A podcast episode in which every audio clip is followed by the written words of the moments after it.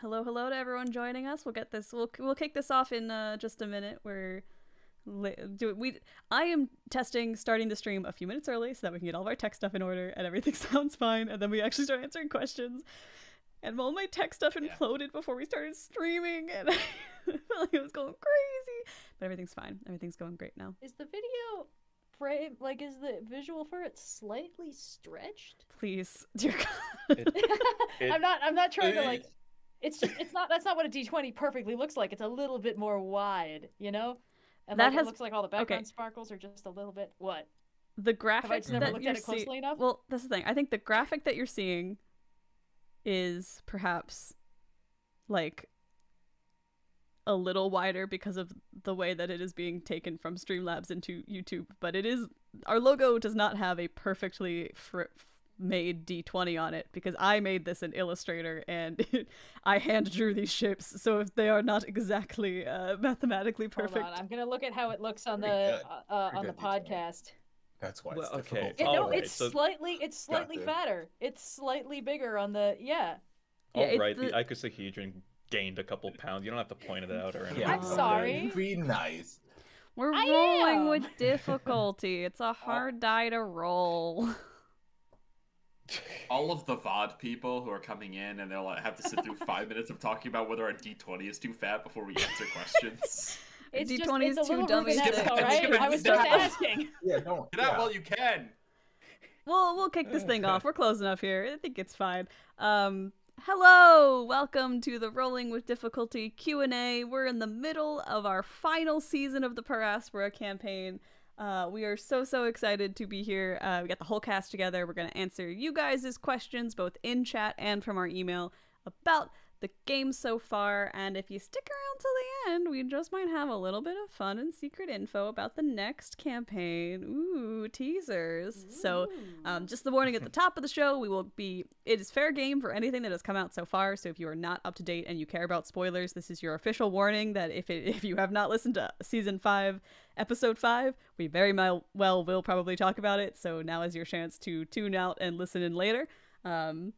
But in the meantime, I think it's best to jump on in. So we're going to start with a question from the email, but do feel free to start dropping those questions in chat.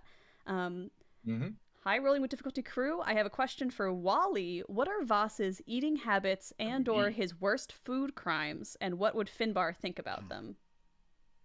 Oh, God. Crimes. Food crimes. Tell us about the food crimes. Okay, so in terms of recently, since joining the crew, he just eats the food Finbar has left for him, so he's not particularly picky. He'll eat anything you put in front of him.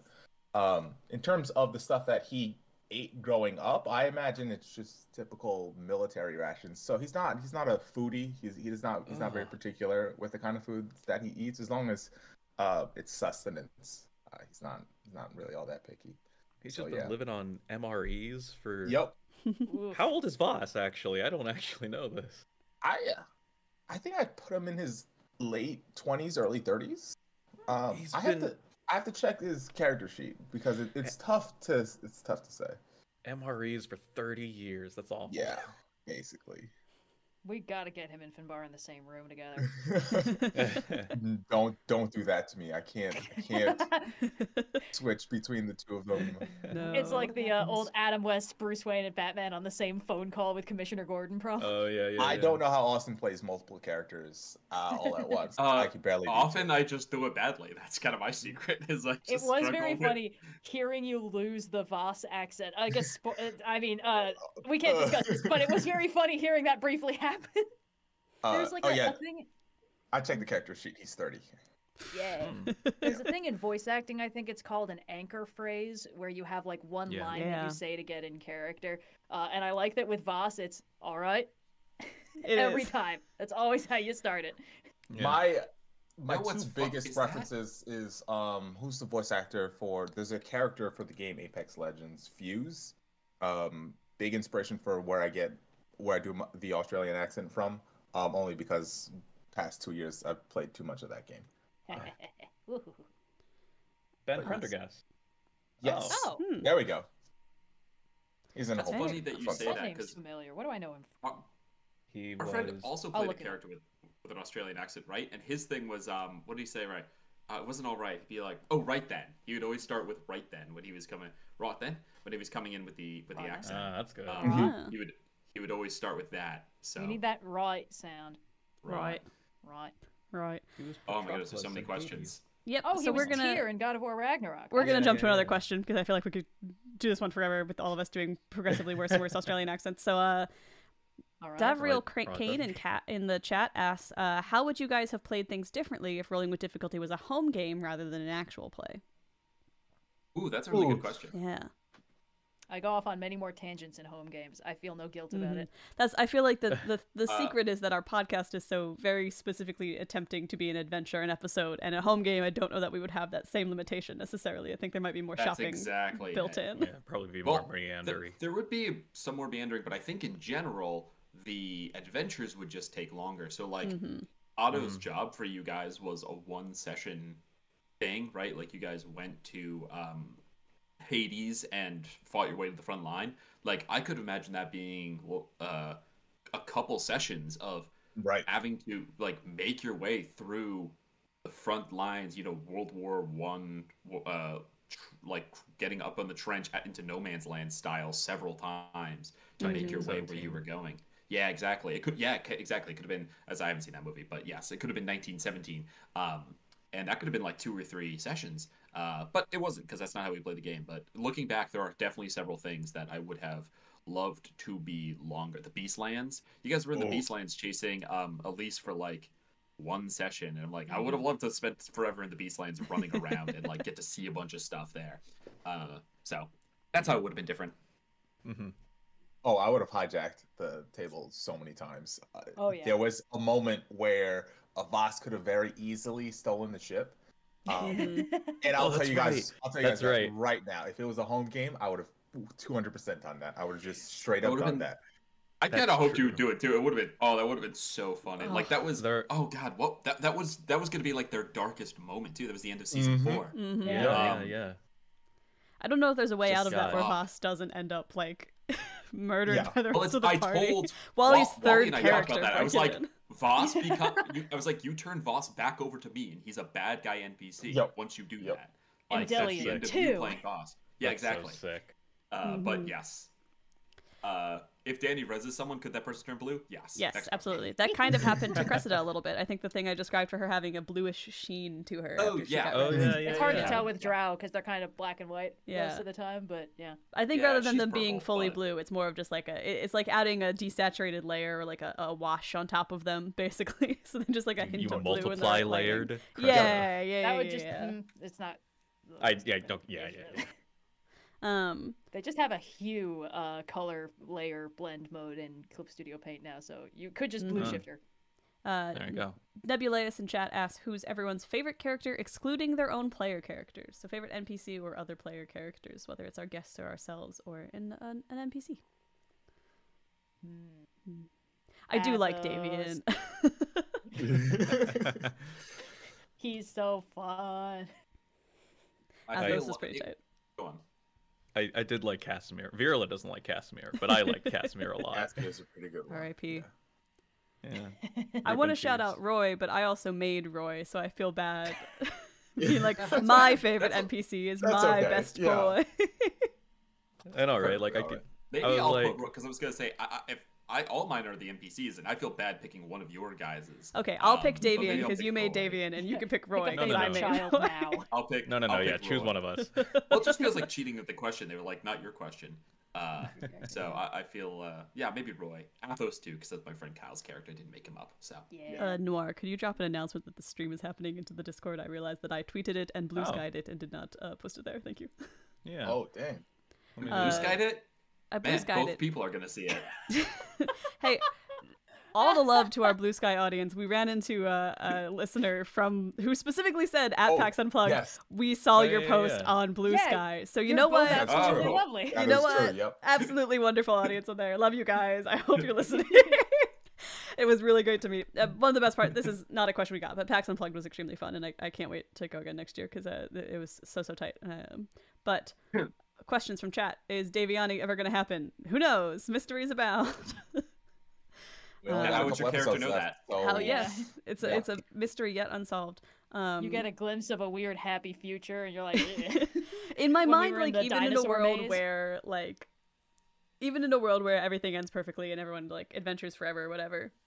Like, I don't know that Danny and Davian is ever going to be, like, an, you know, like a big end-of-movie thing. In my mind, it's just...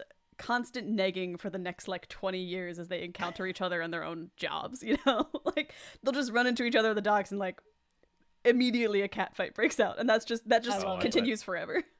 I think the funniest possibility is if we do like a 20 years later adventure. Yeah. That's exactly the dynamic, except it also turns out that you guys were married for like 5 years. I was gonna say, like, if we ever revisit these characters for a one shot, I thought the direction you were gonna go to is like we cut back to Danny and it's just she's had a string of shameful one-night stands. I've been on record as saying my favorite dynamic to play in D&D is recently divorced, so that would feed into... That's pretty good. Yes, it's all coming together. Everything's coming together. If we ever bring everyone back for, like, a level 21 shot. This is another question from chat for Austin, from Emma. Have any other pieces of sci-fi or fantasy media inspired this campaign? Oh, have any? Well, we talk a lot about the original ones. One that there's, oh my goodness, Victoria might hear me mention this and then text me. The original conceit about where Kiana comes from came from a book Victoria had read, and I was like pulling my hair out. I was like, because Red and I talked, and she was like, I have a monk, she runs away from monastery. It's like, cool, that monastery needs to be up to the worst thing imaginable. What are they doing? And I was like, I was pulling my hair out, and then she pitched this thing, and the pitch lined up with, like, as soon as she said it, I thought of Mind Flayers, and I was like, that's fantastic. I have to do that. So I believe there was a sci-fi book that inspired that. I will also say the Final Architecture series by Adrian Tchaikovsky. The first one is, I keep turning my head to look at it behind me, Shards of Earth, which I think I actually read because it was recommended on Twitter by Tim, Hello Future Me. Hell yeah. He recommended that, and I read that, and that is an inspiration a little bit for, there's not the main bad guys, but like, if you read this, you'll go, oh yeah, I can see how someone would read this, and then like, read the campaign that Austin has been making. There's definitely from some naming conventions to some like large plot stuff. I feel like I drew a lot of inspiration from it, like little ideas that come through. So I'd say that is, yeah, that's probably the best answers I can give. Which is honestly a huge relief, because when I ran away from that monastery, I was thinking it was a little more like Aang situation, where it's like, hopefully I didn't just screw over the entire world. I don't know. We'll find out. Oh, no, I was like, these are the worst people. Because I was like, I would be like magical destiny main character syndrome-y, but I would kind of like to have just said, this isn't for me, and fucked off regardless of consequences. That'd be really funny. Yeah. We got more questions to get to. This one comes from the email. What is the brief explanation for Finbar being a part of the crew of the Paraspora? Upon listening back, I'm not sure we got an in-depth explanation. I don't know if we ever like explicitly said how Finbar joined the crew, because obviously we found Kiana, and Danny sort of found Virila, and in that way we are the found three people, and then also Finbar was there. How did we find Finbar? I think Finbar found us, right? Yeah, yes, I think it was like properly hired. He was assigned to the Searing Tongue has... Yeah. The Whipped Crown was the primary, what's the spelljammer that they sent out in order to get ingredients. They were looking for other spelljammers to bring into the fold in order to have, you know, a larger region out in the Planescape. They heard about the Paraspora needed. They got in contact with Otto, and they assigned Finbar to Otto, and Otto put him on the Paraspora, essentially. So it was a job initially for him. Yeah. He's the only one who was properly hired. Yeah, Otto got like a small. They're basically they sent. He got paid for this shit. It was a good example. He got paid, not Finbar. Yeah, to have someone to use his ship. So Otto got a small stipend basically just to have someone on the ship, because the Searing Tongue was like, yeah, it's good to have people out there discovering new things. So you're saying there's a world where Danny, as the new captain of the Paraspora, could hire Nell, and we could just have her on the ship all the time? Yeah. Nell is technically a chef. I think we need people. We lose so much paperwork. We would love an administrator. That would be such a useful function. What's his name? What's his name? The crystal guy, like Wilmot. Oh, Wilmot. Wilmot. Wilmot, the depressed crystal. You want another Saddlebot on the ship? Is that what you're asking for? But also, like, you know, if we get Nell. If we get Nell, she's just going to be relegated to the basement with the other weird little dudes we don't want to imperil in combat. Oh, but Nell's so much more than a weird little dude. I can imagine, like, after every mission, we need to, like, catalog the loot that we have. We go straight to Nell, we just dump a whole bunch of stuff on her desk. She's like, all right. Here's my latest goop collection. Like, yeah. Oh, God, that reminds me. My dad was listening through Rolling with Difficulty, and he was like, the fight with Vlokith was very interesting, but I can't believe you put on her armor without... like checking to see if it was cursed. The idea that you would just take a lich's equipment without thinking it was some way horribly cursed is your bananas. Dad does not know me. I do not care. I don't care. If the item's cursed, think my dad was more impressed that Austin didn't make it horribly cursed. You know, I mean, it's honestly, still very... Yeah. Uh-huh. No, it's not cursed. I can't imagine, because I'm sure there could have been something, but you have to imagine that she didn't think she was gonna, like, she was very confident she wasn't gonna die, you know? Yeah, that's true. So she's not that worried. The armor's not that powerful. And, like, I'm not sure what curse she would put on it that would affect someone else and not her. I'm sure I could come up with something, but I also didn't want you guys to, if there was a curse on it, what you could just cast remove curse and remove it. This is part of the problem with 5e is that that's very low stakes. So it could create something higher stakes, right? She could have a very powerful curse that requires something. But now we're on a side plot in the final 10 episodes, and I didn't. You know, it just doesn't work out. I will say, I don't know if I ever mentioned this. The whip Finbar had attuned to that was in his arm. That was 100% cursed beyond the you need a remove curse to remove it. If you are attuned to that and you make any saving throws against mind flayer abilities, you have disadvantage. Oh. Yeah. What? Yeah, he still has it, right? No, he unattuned from it, and Finbar left before you guys went back to the mind flayers, so it didn't end up mattering. But yeah, because it was in a monk. They'd given it to a monk, and it was a weapon for the monk, but it was also a way to control them if they ever turned on the mind flayers. It was a weapon for them to use, and it was also a debuff against the mind flayers in case they were revolted for whatever reason. Interesting. We got more questions to get to. This one is, Danny said that in Brass, people are set on fire as a funeral tradition. Was that influenced by the way she cast Revivify? The thing about people in Brass setting themselves on fire, or setting others on fire as a funeral tradition, was sort of a thing I just pulled out of my ass when we did Egan's death at the end of season one. And so I was like, I guess this will be a thing I call back to forever. So it's a little less that Revivify influenced it and more existing flavor text influenced the way that I described Revivify for Danny, which also felt the most appropriate variant of fire person sets someone on fire, like Phoenix from the Ashes style. It just seemed like it would be a cool visual for a spell I didn't really anticipate casting ever, if all that often. Yeah. All right. Someone mentioning you guys could... hire a la carte. Oh my god, you're right. I knew there was another NPC. We have not seen them in forever. I want a la carte back. A la carte better be the fucking head of the Searing Tongue the next time we come back. Yep. Those peanut butter crackers. One shot. Yes. Those peanut butter crackers were legendary. Another question from chat. Would Kiana have an advantage on rock, paper, scissors? She could play by herself without anyone else needing to be there. Bold of you to assume I would be so ignoble as to cheat at rock, paper, scissors rather than simply committing to one thing with all four arms. Danny wins every time because Danny casts gun. So. Yeah. Man. All right. This next question from chat. Question for Austin. How do you find out all the lore you have for gods, monsters, and the Planescape? It's so detailed, and even online, I can't find everything that you have. Oh my goodness. Yeah, a couple people have asked me this, and run down real quick. There's just the wiki. I trawl through those ads endlessly. I bought digitally on DM's Guild. There's a lot of good sources on DM's Guild, a lot of good creators there, so I always recommend going there because it is, you know, it's a platform created by WotC, so you get to use some of their stuff.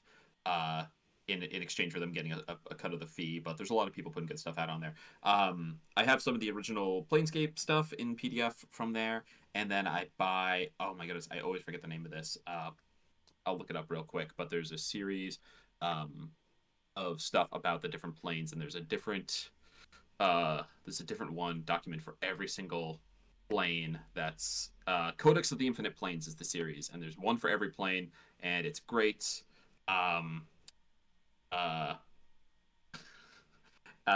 It's great. It's got tons of information. It's got lore. It's got encounters and monsters, and sometimes even player options. It's great. Hi, Cheese Puff. Oh, an attendee of your summer. You're one of two people, and whichever one you are, you definitely should be on here. Oh. Well, hello all the same. All right, please go on. Well, we have more questions for you, Austin. Do the guest episodes have their adventure of the day influenced by the guest, or do you have something in mind for them to build a character concept around? Oh, so we've only done the two, and it was different both times. When we had Blue on, I knew that you guys were going to kind of be in a... kind of like, it was still very episodic back then. I knew that we'd have time to fit something in, so I talked to Blue about what he wanted to do, and we crafted the adventure together. And yeah, that's how that happened. And then when we had Dom on, you guys were very when we had Dom on, you guys were very much embroiled in the middle of a plot, and so I said, they're going to be here doing this thing. What character do you want them to meet? And his first pitch was actually, sorry to blow up your spot, Tom. His very first pitch was, I'd love to play like a Warforged with amnesia. And I said, well, I already got one of those. Well, he's actually, what he said was, I've listened to a few episodes. And then he said, I'd love to play a Warforged with amnesia. And I was like, all right, well, we do have one of those. So I'm not going to tell you no, but I'd strongly ask you to reconsider. I'd like to think that you explained the premise of the episode so well that...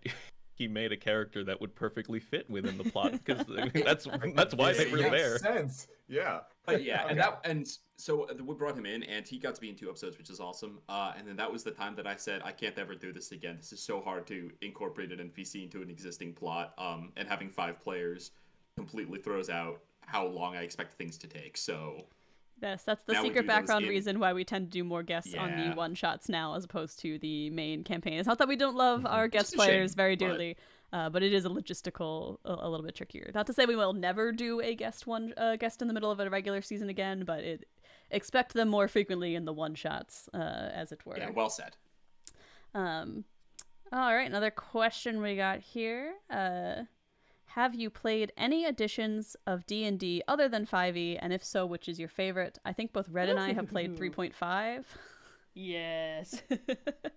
3.5 is my favorite. I had the 4e source books when they first came out, but they were so kind of blandly weird, because it's kind of like a middle ground between 3.5 and 5e, and 3.5 is buck wild and has no game balance. 5e is significantly more balanced, but also significantly more toned down. 4th edition, it kind of felt like they were trying to make it feel like a video game. Yeah. Well, it was the one that was intended for a multi. Right? Yeah. Yes, it was supposed to have the VTT. Interesting story behind that. Go Google it. Huh. But it also did this weird thing where it kind of made the monster manual significantly more oddly samey, where like. Previously. I disagree with that. I have the monster manual back here for 4th edition, actually. Oh, it's on my other shelf. Oh, shit, sorry. When I say samey, I'm going to need to pick up my iPad in a second. What I mean is that it made it so that everything was a thing that the players could go fight and kill, including things like angels, which in previous edition, it was like, these are celestials, they have specific alignments, you're probably not going to be fighting them, but they have a stat block, whereas in 4th edition, they were kind of like jumping through hoops to make it so that absolutely everything that wasn't a player character was a potential antagonist that the players were going to be expected to fight, which was just an odd kind of flattening of the feeling of the monster manual. Rather than like a bestiary, it's like just a list of things that the players might punch. That makes sense. I do. So to answer the question, I've only played 5e. I've watched a good deal of 4e, though. I watched a whole campaign of 4e online, a stream of it. And I actually really find it interesting. I totally see what you say, though, Red. That is true. The 5th edition, I don't know any of the 3.5 source books, but from what I understand, 3.5 and 5e, because 5e is a response to 4e failing terribly, right? Yep. Yeah. It goes way far back towards 3.5. So Both of those monster manuals are very much like they're written by people in the world. Now 5e does still have stats and is like, yeah, here's a unicorn in case you'd ever fight a unicorn. Now it only does nice good things, so it's not really a useful stat block. But I do agree with you there. I would love to play 4e at some point because you're right, it is video gamey, but that's because they throw out a lot of the assumptions, like wizards being far more powerful than marshals, for example. They throw that out and they just give people at will powers, encounter powers, and daily powers. So depending on how strong a thing is, you can do it either every turn, and if you do, it does some cool thing. It's not just attack, right? You can do an attack that does a cool thing every turn. Or you can use things that are like once per fight. This is the kind of thing that's powerful, but like after you catch a breather, you're good to do it again. And then the kind of thing you do once per day. And you kind of see that mimicked in like things that cantrips, and then things that recover on a short rest, things that recover on a long rest. But I think that 4e balanced it a lot better. It was a lot less swingy. And I find that really interesting. Also, it is totally different. I can see why it's also not less fun for people. Yeah. What I do like about 3.5 is that they just kind of kept adding stuff to it. Like every few months there would be another, because they had Player's Handbook, obviously. They had Dungeon Master's Guide. They also had Player's Handbook 2, where they had like more ideas.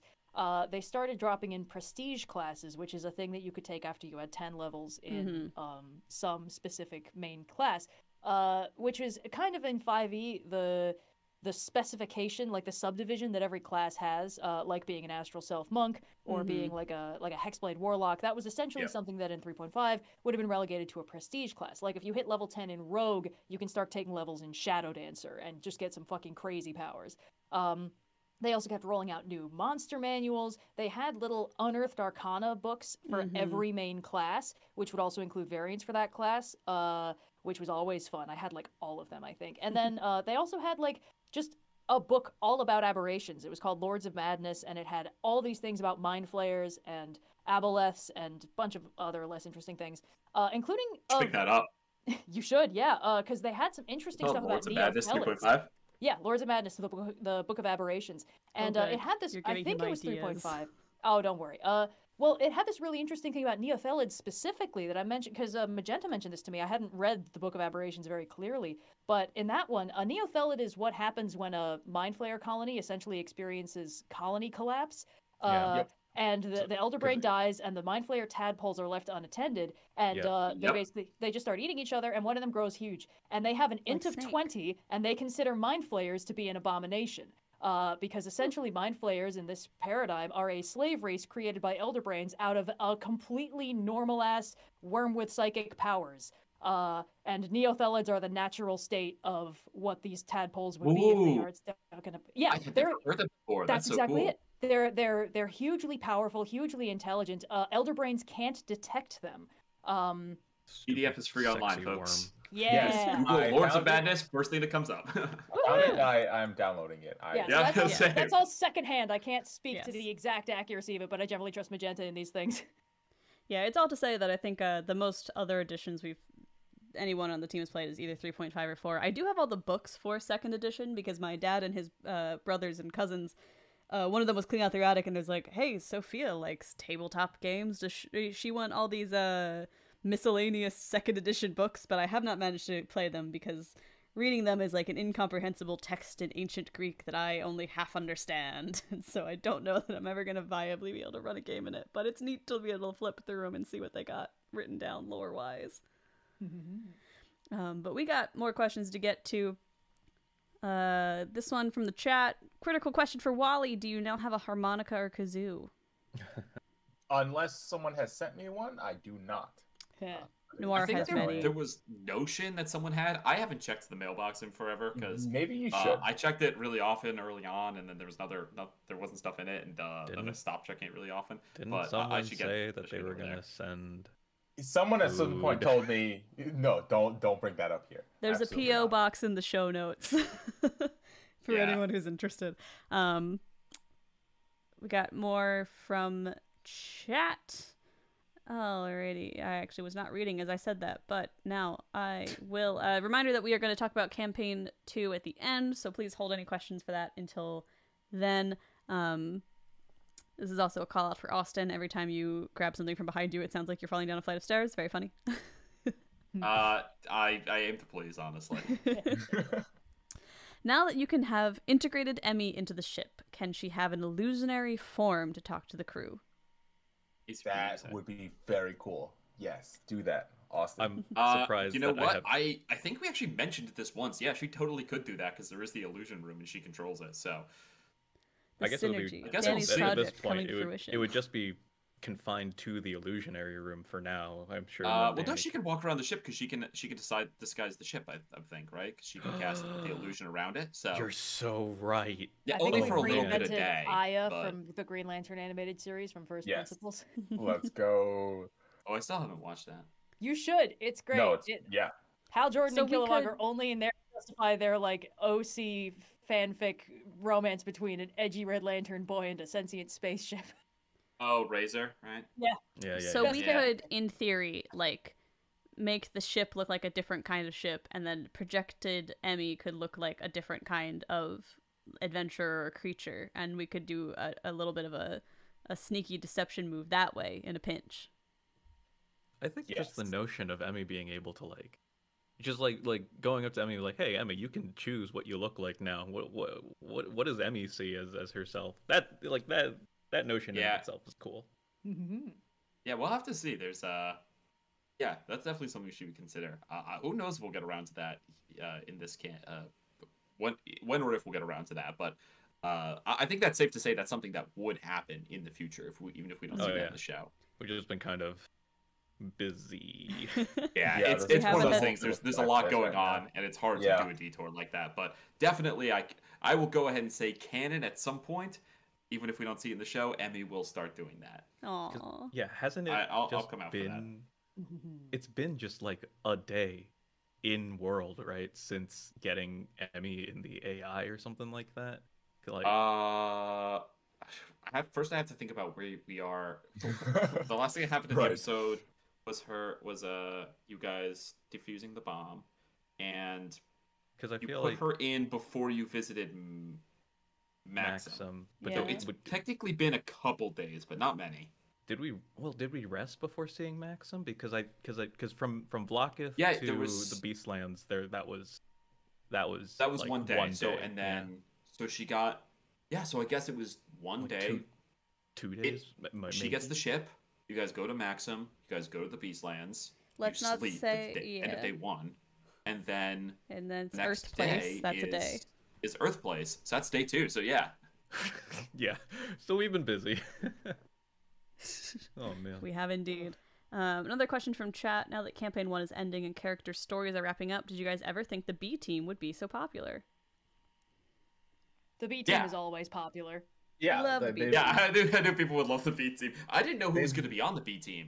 Right. That's what I was. Started with Cressida, right? And then we started with Ione. Ione was technically Ione. Yeah. You're right. Yeah. No, Ione. We love a woman who is antagonistic to us at first, and then slowly over time has a moral quandary that turns around and becomes our friend. And we're gonna get to see the rest of their story play out to catch up to where we saw them in the Beastlands. I'm gonna keep pushing that on Patreon for our patrons.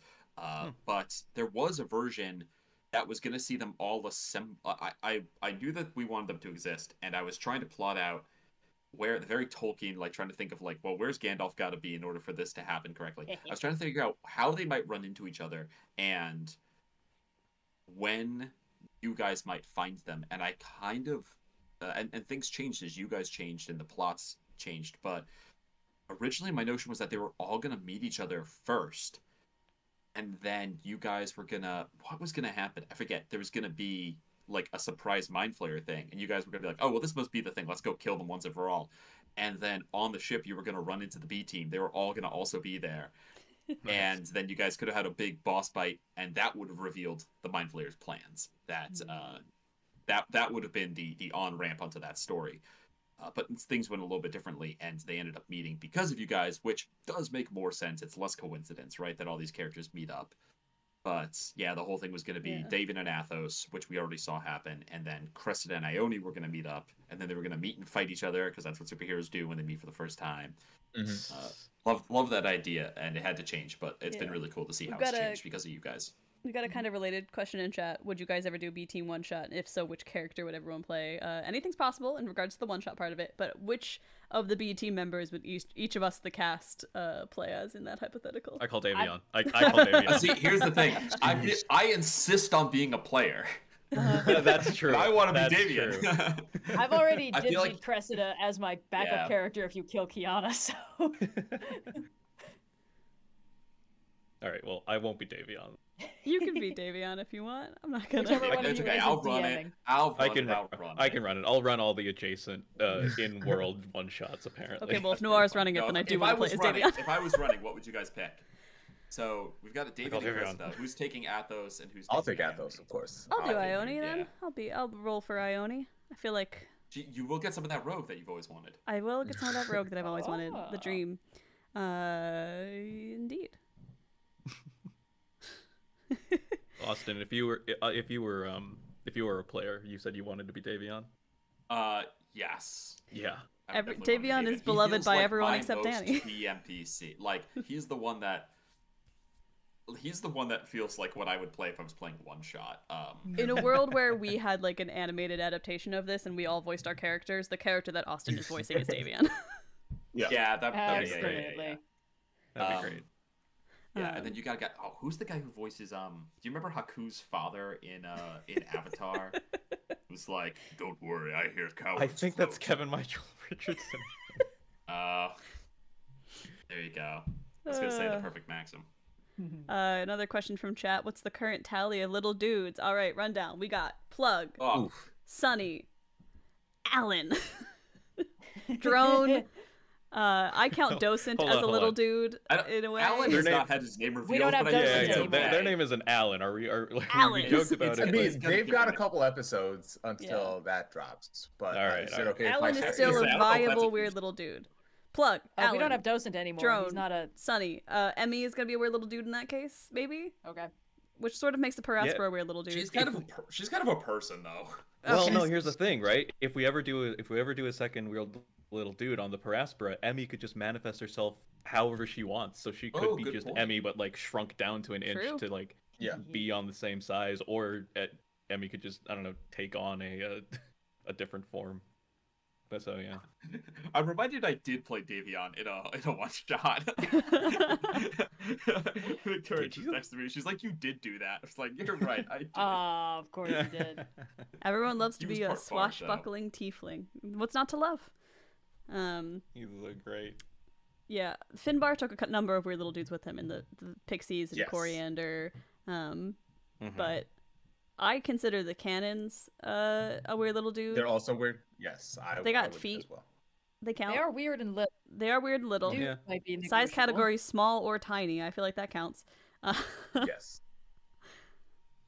I do gotta say, Bing is not sentient. Any personality that Bing has, that's Virila just having fun. So yeah, I can't in good. I would also consider Bing a weird little dude because I think it is very funny that we continuously pack bond with any ability that Virila seems to acquire throughout this campaign. I'm gonna pack bond with your spiritual weapon, and you can't stop me.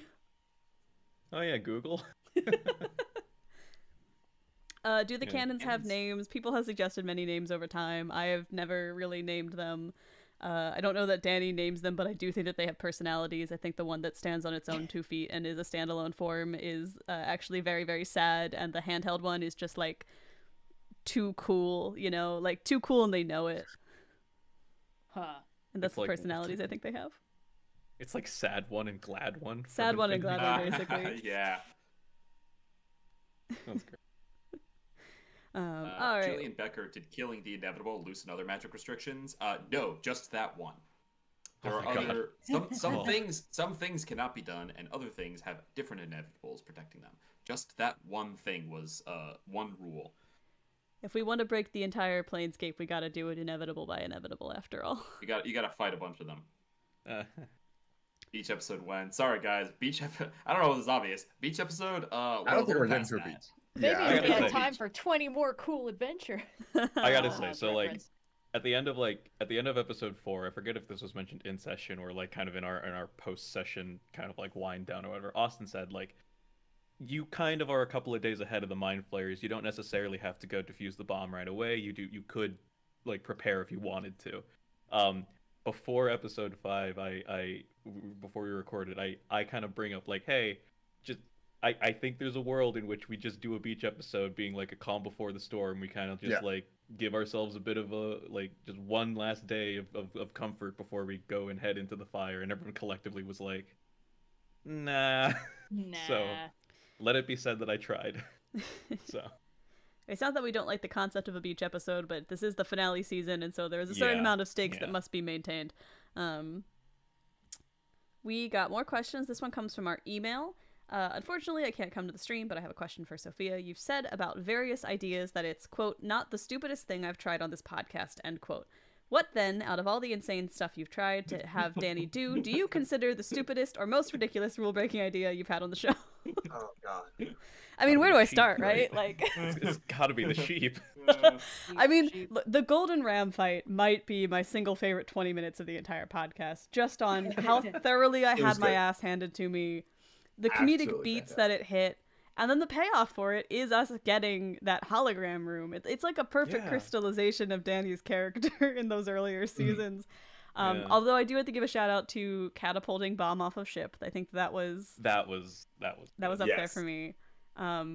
Danny creating, this is one I think it slept on a little bit from the Feywild episode, and not that I would remember that, but Danny introducing the concept of Home Alone, Lost and Sigil, and that being a running thing throughout that episode, just like the whole Danny and Virila trying to teach these Firbolg children how to like do crime and set up traps was extremely fun, and often I think veered into that. But it's got to be the Golden Ram fight, right? Like that's just so didn't even pay off. We didn't even fight them in that village.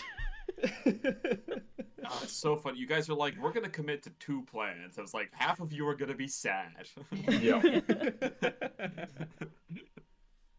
We had to try. You know, we had to give it in for us and try our best. But yeah, I think if I had to pick the stupidest thing I've done on this podcast that I think has paid off, Golden Ram fight is definitely way up there. That was a fun season because, Austin, we talked about this behind the scenes. I'm like, oh, I want Danny to have a project that she's working on, and she needs like a shopping list for it. And you had given me a list of 3 objects that I needed in order to complete certain upgrades to the ship. And the hologram room was the one I was working on when I needed the Golden Ram hair and like the glue and the big lens. And it was fun to have like a little behind the scenes, completely secret motivation to get to drop a bunch of don't worry about it and have a little something going on that, just for me, that paid off for the whole crew, because now we have that cool hologram room that's been fun to use throughout the subsequent seasons and the continuing upgrades to the ship. I think it worked out really well, and of course it did give us the best 20 minutes of slapstick comedy that have come out of the podcast. Amazing.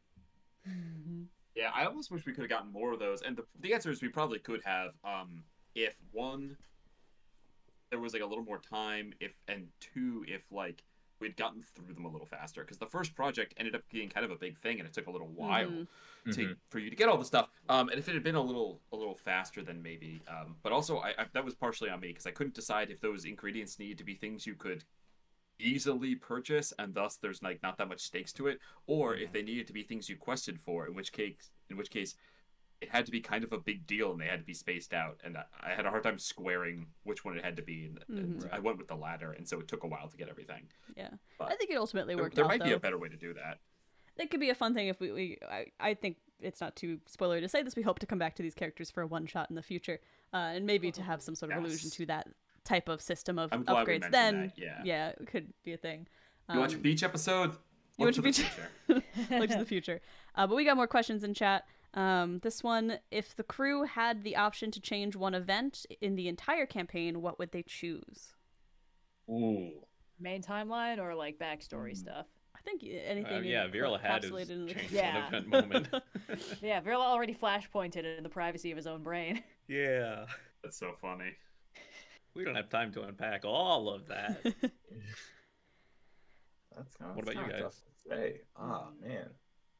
Is there like a role that went badly you wished that hadn't? I don't know about a role, but I think in my Noir laughing sadly. I have a fucked up idea. Please, yes, tell us more.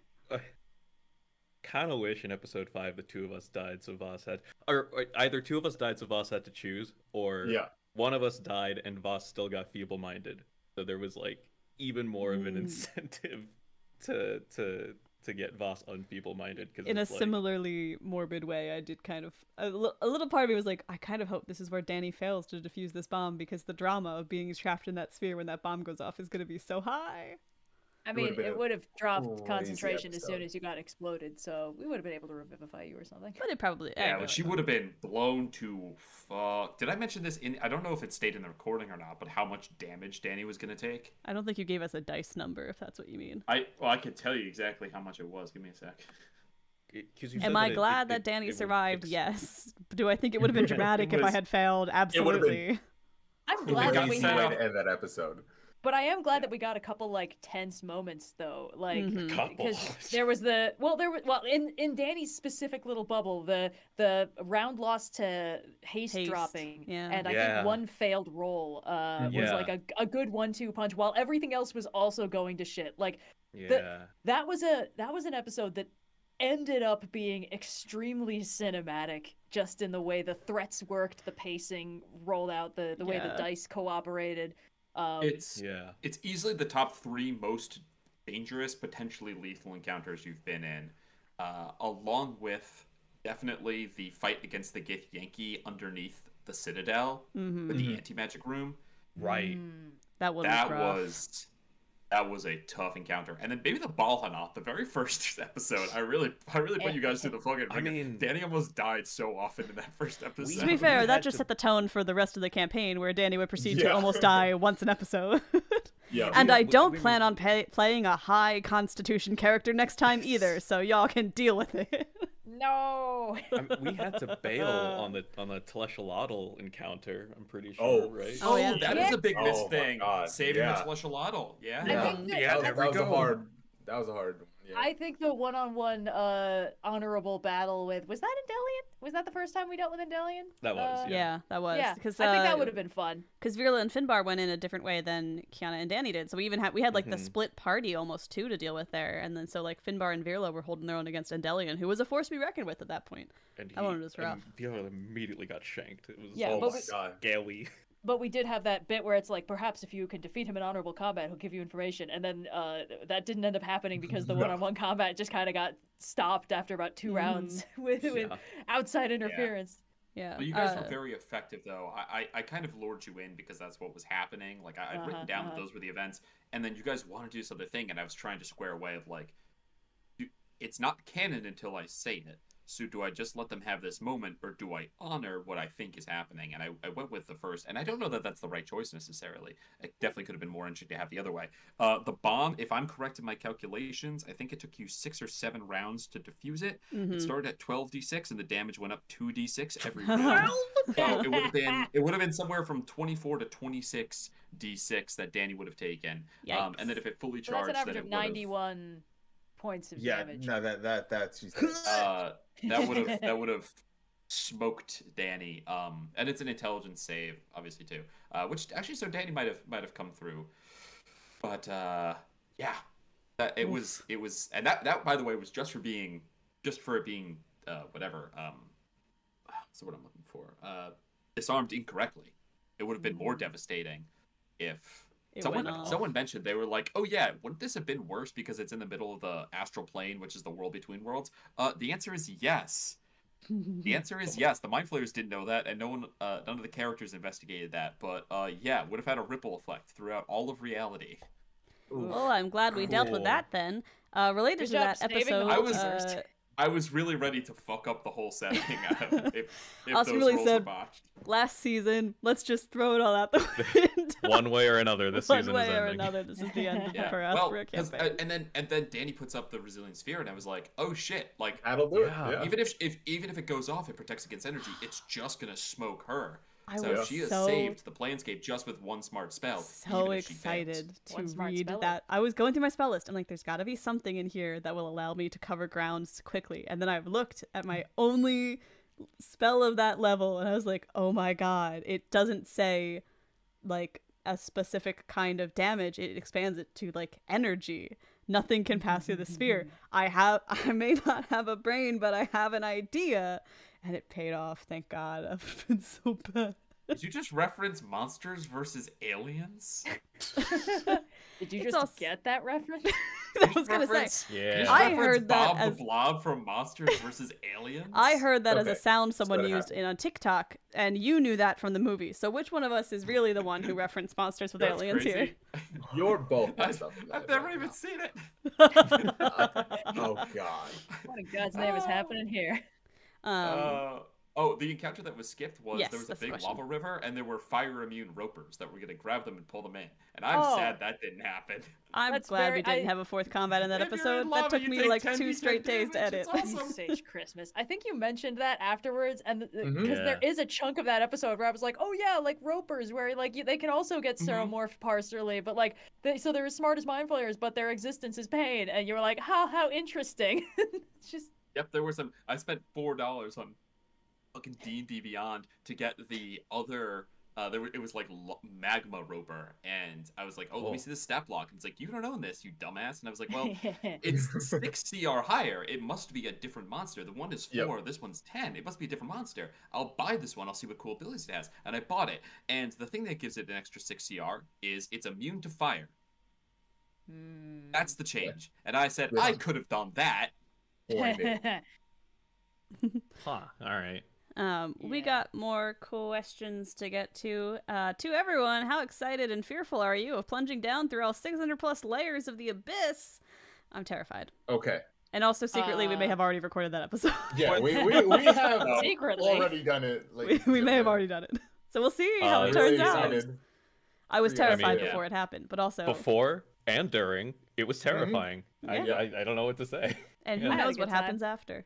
That is the most math I've ever done balancing an encounter, where I'm like, okay, what's the average damage these guys can do per round? How many hit points am I adding? What's the average damage the bad guys can do? Trying to like perfectly balance this plate standing on a needle. Yeah, juggling plates. Good metaphor. Yeah. Yeah. Spinning plates. Monkey spinning plates. There we go. Yeah. Okay. What would the rest of the crew act like while feeble-minded? Voss is the most wholesome in a sad way, but what would the rest be? Oh no! I think Danny just gets like feral, right? Like really riff-raff street rat to the max. Yay! I think Virila would just kind of like Wally blank slate. Ooh. I think Kiana stops doing anything unless provoked. Just kind of like lies down and stares at the sky, but then if anything happens around her, she reacts. Yeah. Feeble Mind is it's an intense spell. Yeah. It's one of those rare occasions where D&D actually like has rules about RP. Yeah. Another question from chat. Sophia, you mentioned that you picked up on everyone's habits because of editing. What are some little things you've noticed about each player? You guys want me to put you on blast? Yeah, here we go. You've kind of done it already. You've told us. Austin likes to drum on his legs a bunch and makes sounds with his mouth before he says every line. That's true.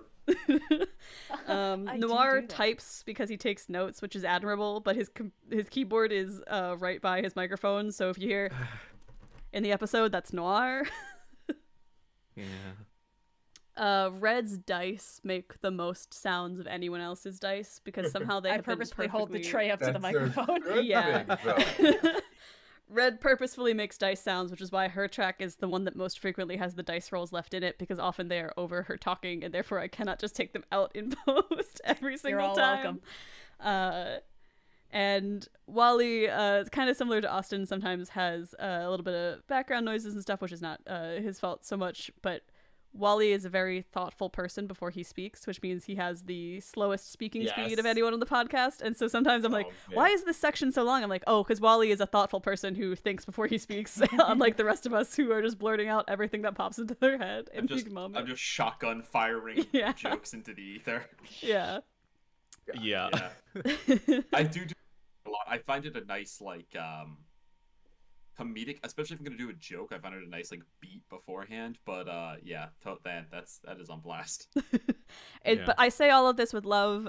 No one is doing anything that is so horrible I cannot edit the podcast to a place where it sounds nice, and I think that it's ultimately like everyone's going to have some vocal stuff that goes crazy. I definitely say way more than I should, and have a tendency to get like a mouthful of words that I stumble over, so like no one's immune. My stuff's not perfect either. It's just the thing that happens.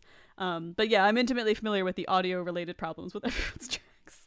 I will say, because so episode transcriptions has been an ongoing struggle because it's just inherently difficult to do so, but like whenever I have some free time I try and just crank some out, and I have learned one, when you're subtitling there's like a kind of standardized amount of time that you want to have subtitles on the screen so that it's like legible and you can read it without having to speed read it or anything like that. Backing up what Sophia says, basically all of us except for Wally completely throw that out the window. It's like, shit, we're saying like 50 characters in 0.3 seconds. That's awful.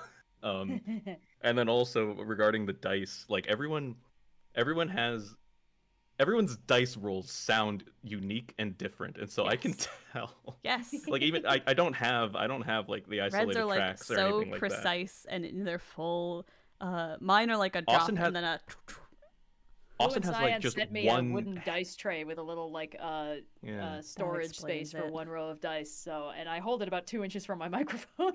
Nice. Austin just has like one heavy dice that just thonks or something like that. Oh, I have two dice that are made out of glass. Well, there you go. That's probably it.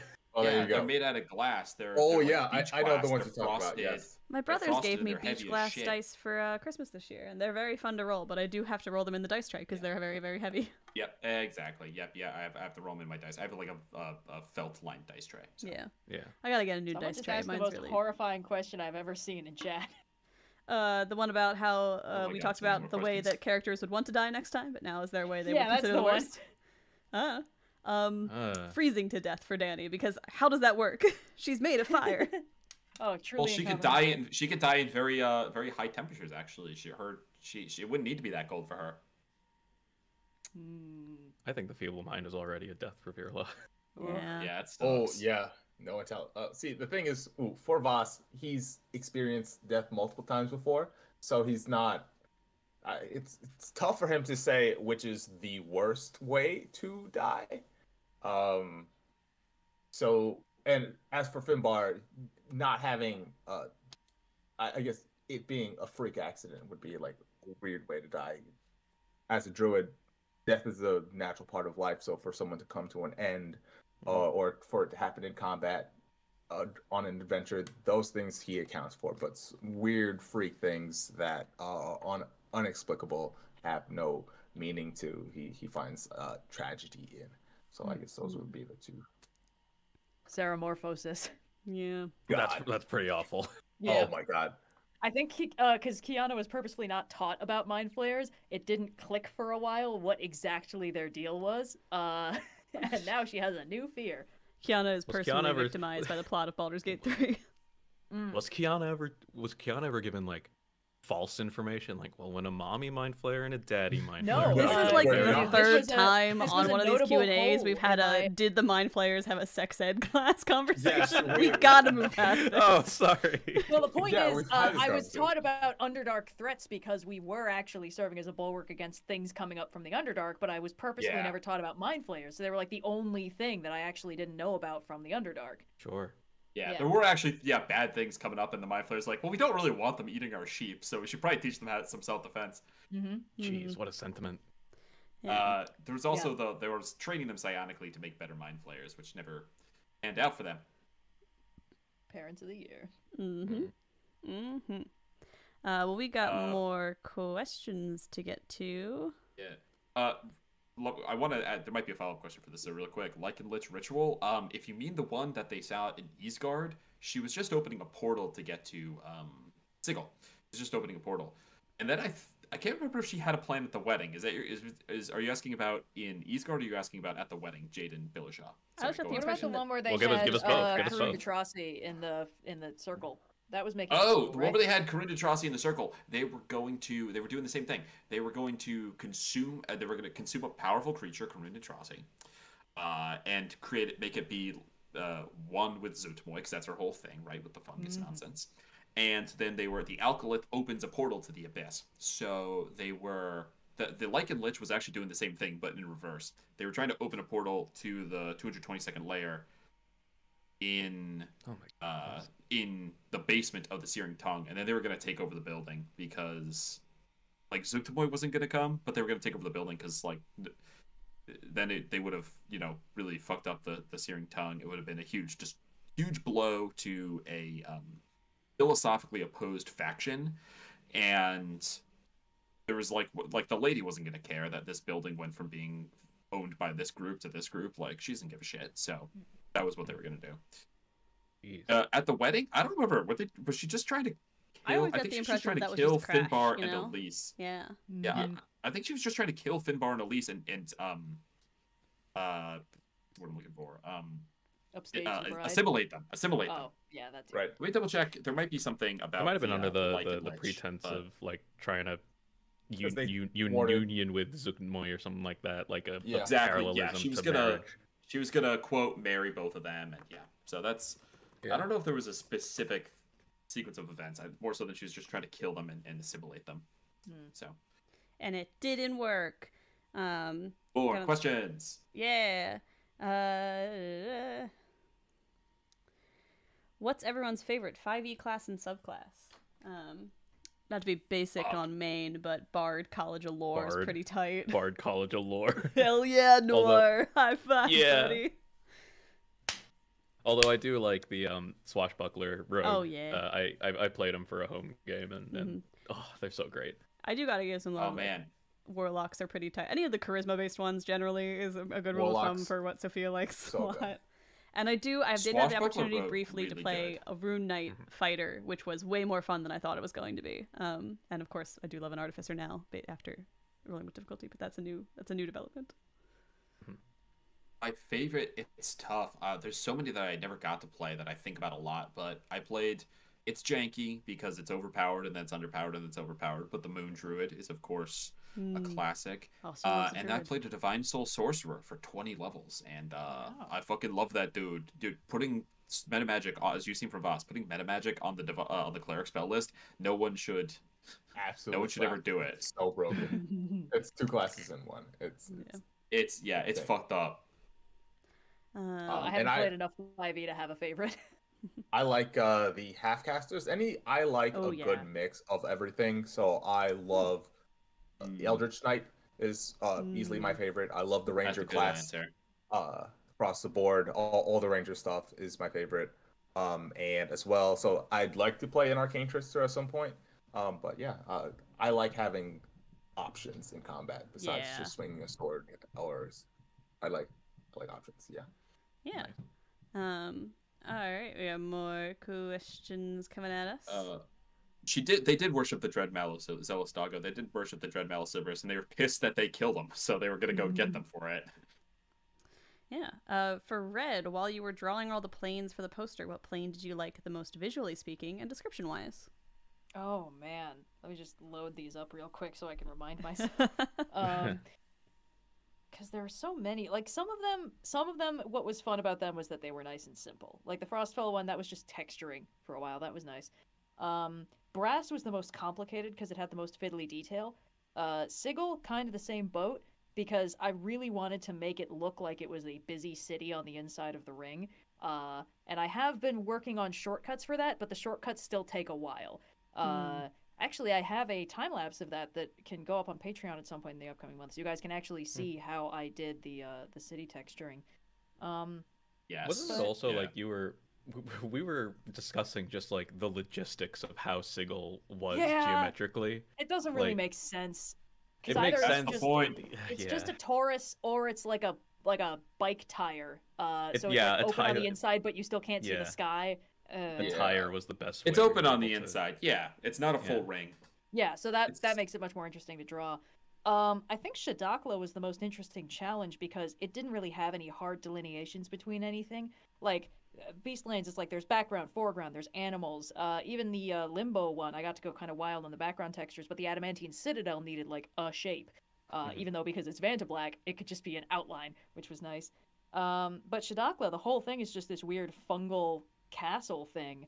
So I needed to do some work to figure out how to make that look right. I also have a speed paint of that, because a lot of it was just like, all right, this is okay, but how can I make it look grosser? And and also it was a little bit complicated trying to make something that looked both like a mushroom tower and like potentially a building that people might exist in.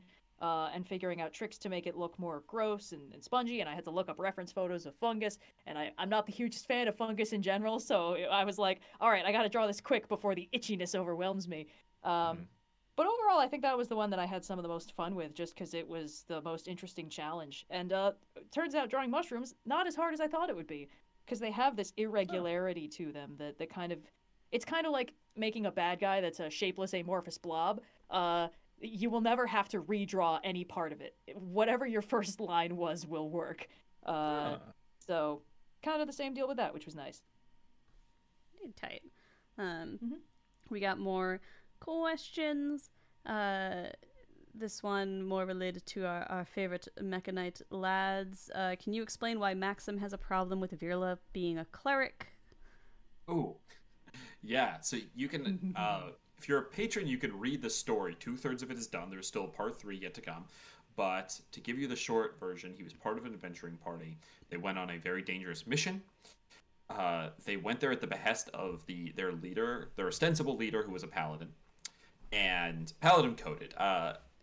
These characters don't... I don't always imagine them having the exact same abilities as NPCs that a PC would have, but he's paladin-like. He went to the behest of this paladin leader. And this was a person that Maxim was in love with and was kind of in love with Maxim. They weren't necessarily, like, officially a thing because, like, Maxim does not express emotions very well, and also they were on a team together. But they were in love, and this character died. And then there was a cleric on the team who they said, "Can you raise him?" And she was like, "Well, I've done it once before. I can't do it again. But I can try a miracle. I can divine intervention. I can ask Bahamut if he thinks, if he says it's okay, I can raise him regardless." And she pleaded to him, and it failed. And as a result, this character Alexander did not come back to life. And there was a big fight where a bunch of them, but Maxim included, were like, "Has he not done enough? Like, why, who is your god to decide that he does not get to come back? Like, have you not done enough? Is it because you haven't been doing enough work for your god? Is it because he wasn't good enough?" And she was basically like, "That's not how faith works," and that was not an acceptable answer to Maxim, and he has never really recovered from that.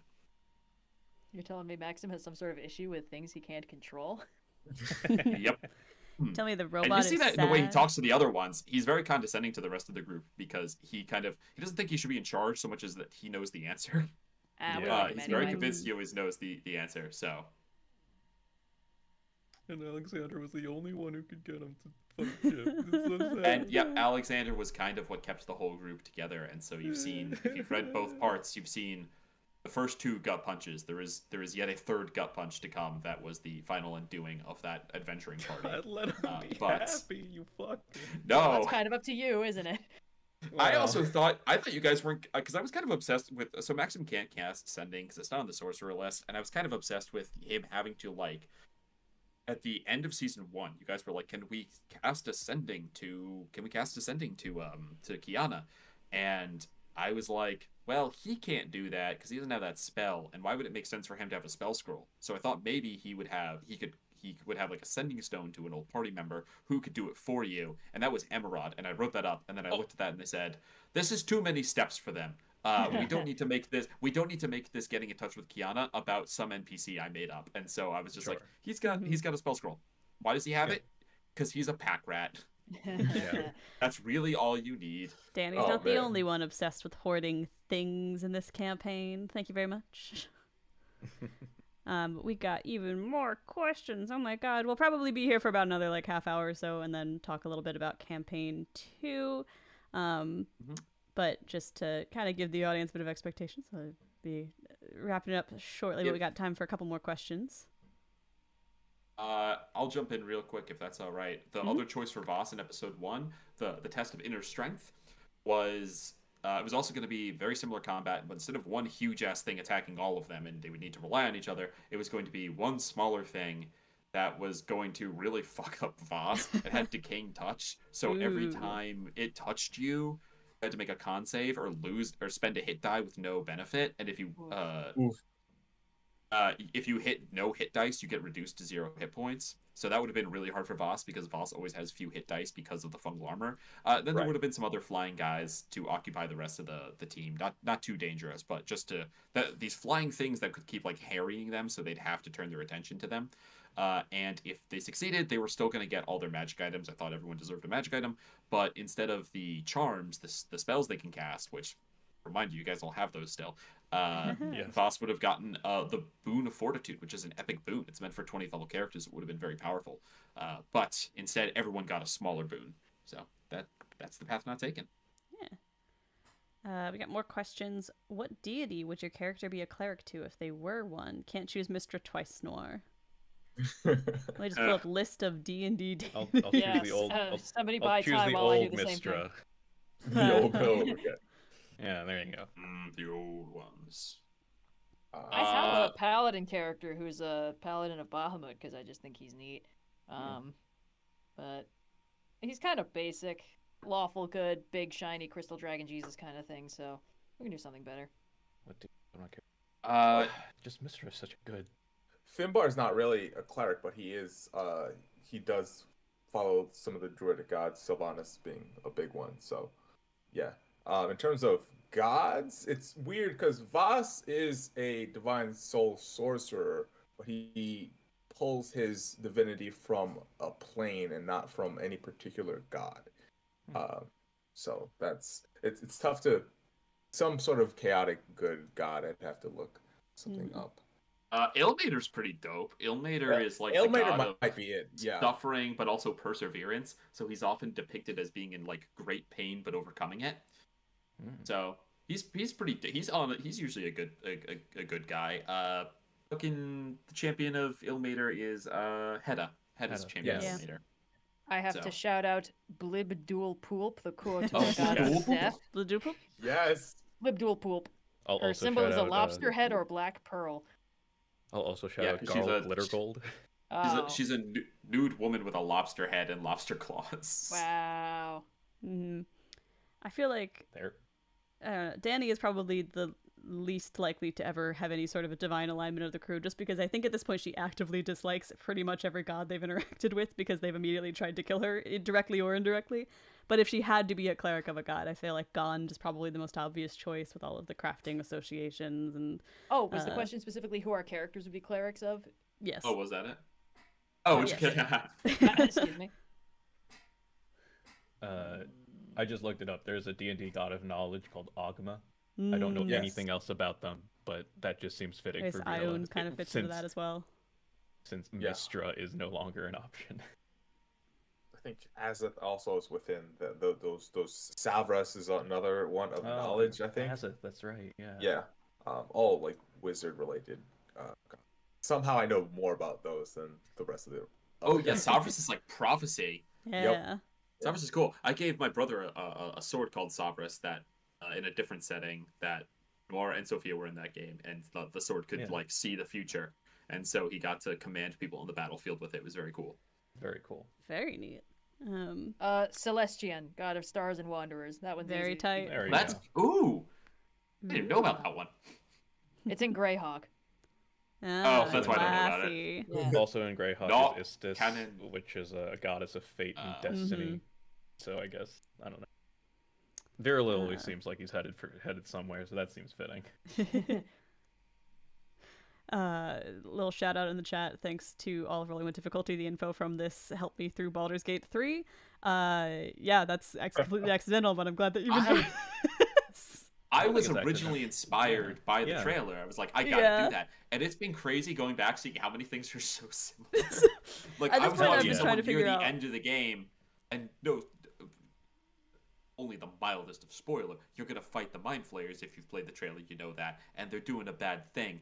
And you can seduce the Mind Flayers, it's just very similar to us as well. Don't start. So, I have tried to, because I recently got my hand on a copy. I know I'm late to the trend, but I've been trying to figure out like how to reverse engineer. How close can you get to playing the Rolling with Difficulty crew as your like party of four in Baldur's Gate? And I'm like, okay, well, if you squint, Lae'zel could be Voss. There's some beef with Vlokith and already a gift. So that's great. Again, if you squint, Gale could be Virila. Mistra's right there. Yeah. At times, Gale secretive. Is we have Virila at home. Gale is we have eat your heart out, Gale of Waterdeep. But then you run into the Danny and the Kiana of the group, in which there's many more issues. It's gotta be the fucking artificer. The problem is that Danny is not a playable character in this game because Damon is not a playable character. Yeah. And you can't like reverse engineer her because fire genasi and artificers are not things you can make the Tav, which means that Kiana has to be the Tav in this situation, which I think makes sense. That you can get the Tav stand for? The player character. It's the default name for like the adventurer. Character. Yeah. Yeah. Oh, okay. What does it mean? I know what it refers to. I was like, why Tav?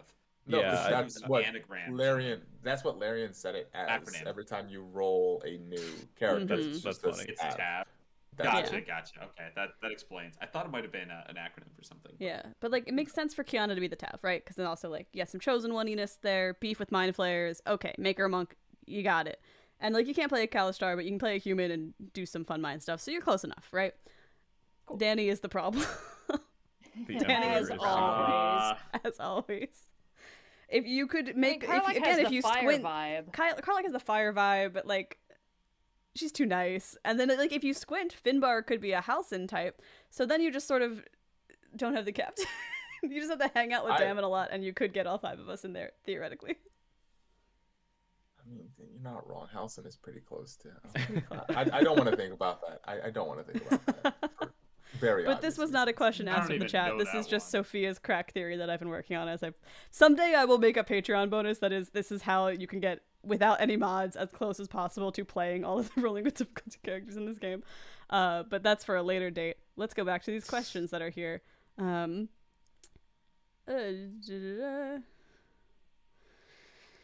so many Baldur's Gate things. I scroll back. One sec. Scrolling, so many bones. Karlak does kind of have the Kiana attitude, though. That would work. Karlak is probably the closest of the origin characters to a Kiana type, if I was going to, like... Because you could respec her into monk, and it's not too far off. Tragic backstory, good attitude, you know. Yeah. Solid combo. Austin, how long have you been planning to kill Casimir? I don't know if I'm seeing death flags that aren't there. I didn't plan to kill him when I introduced him because I wasn't sure if you guys would ever go back, but then it became clear to me that you were going to go back, and I really debated it for a long time, and I left it ambiguous at the end of the season where it cut the black, because then I spent 2 months going back and forth on whether I was going to kill him or not.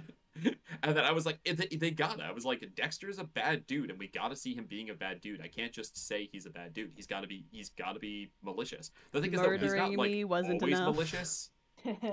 Well, that's true, but like you got to keep showing it, you know. Yeah, I got to keep letting him take the puppets. You guys are the heroes. He killed you, and then you revived Danny. He has to do something with a lasting consequence.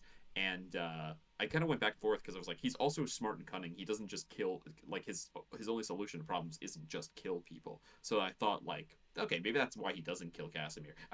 Is it fair for me to remove an NPC you guys care about and you have no chance to save him? That wasn't true because you technically could have.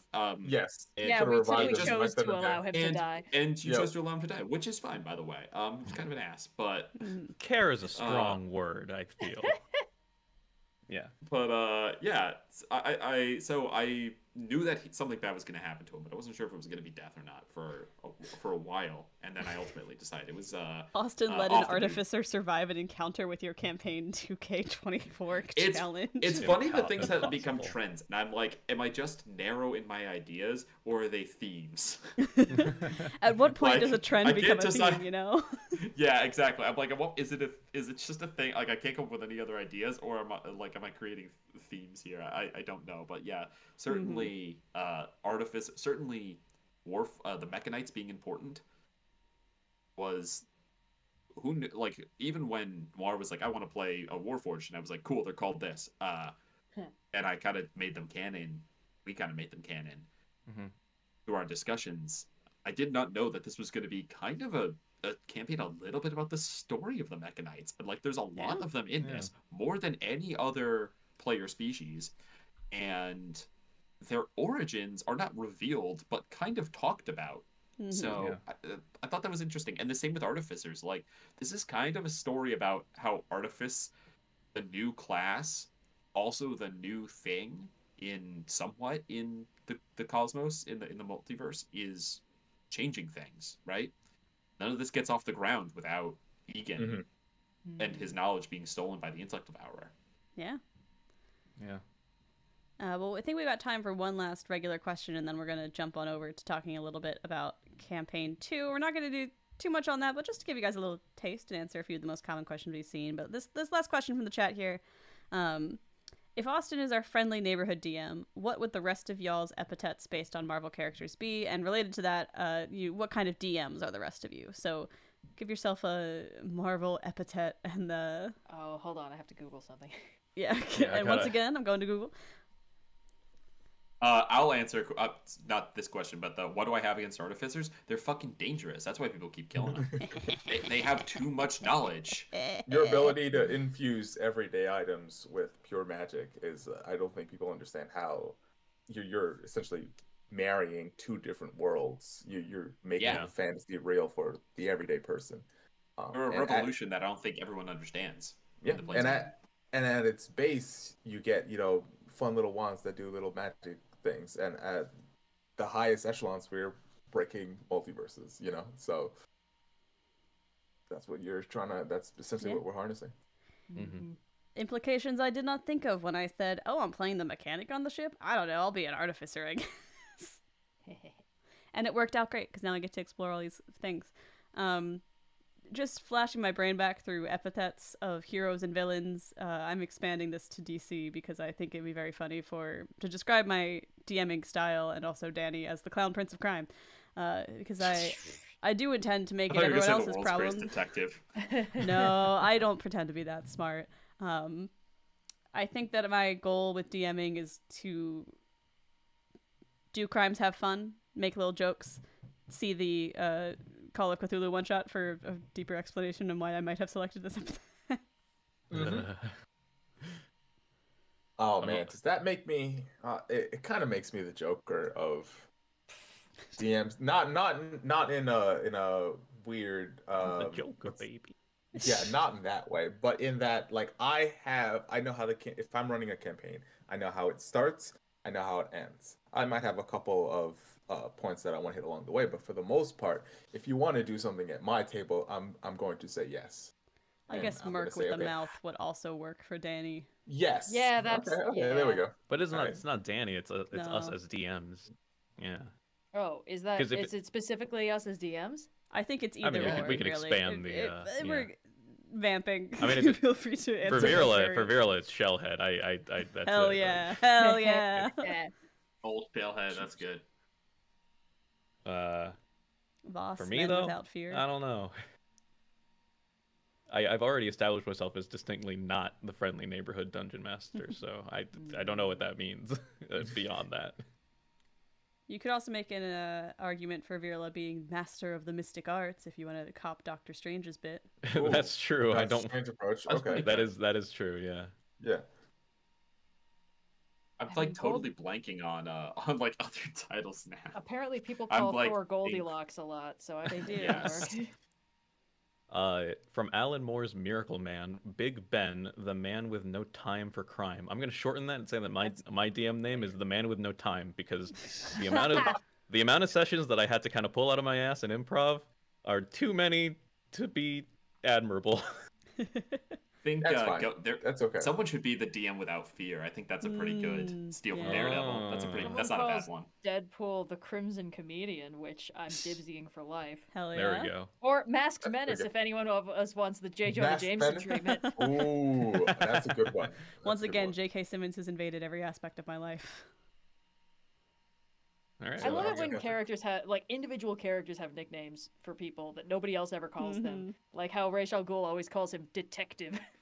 Oh, it's great. I love that. So good. I recently rewatched all of Batman Beyond for reasons, and the reveal of that one episode, it's so fucking good. Anyway. Yeah. Having little pet names for your friends is fun. It's fun. Yeah, or your nemesis, as the case may be. Yeah. I use friends very loosely here, yes.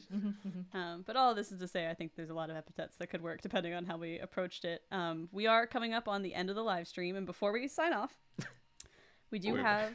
One more. Well, Lobo, the main man. That's just your name as the DM. Oh, that's good. Oh, I do love the main man. All right. But we are coming up on the end of the live stream. Thank you guys so much for joining us. We're going to talk a little bit now about Campaign 2, which, hey, we're doing a Campaign 2 when Campaign 1 ends. We're not disappearing forever. Rolling with Difficulty will continue.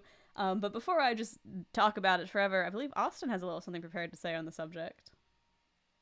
Yes. So I created a pitch document for this campaign. And this includes some technical information about the campaign, but it also included some dramatic information. And so I think I'll share that with you guys now. Is that what we're calling it? Dramatic? I think so. Okay. In character. All right. Do your thing. All right, Burke. Here's how it is. I'm not sure what Burke you came from before, but this is Sigil.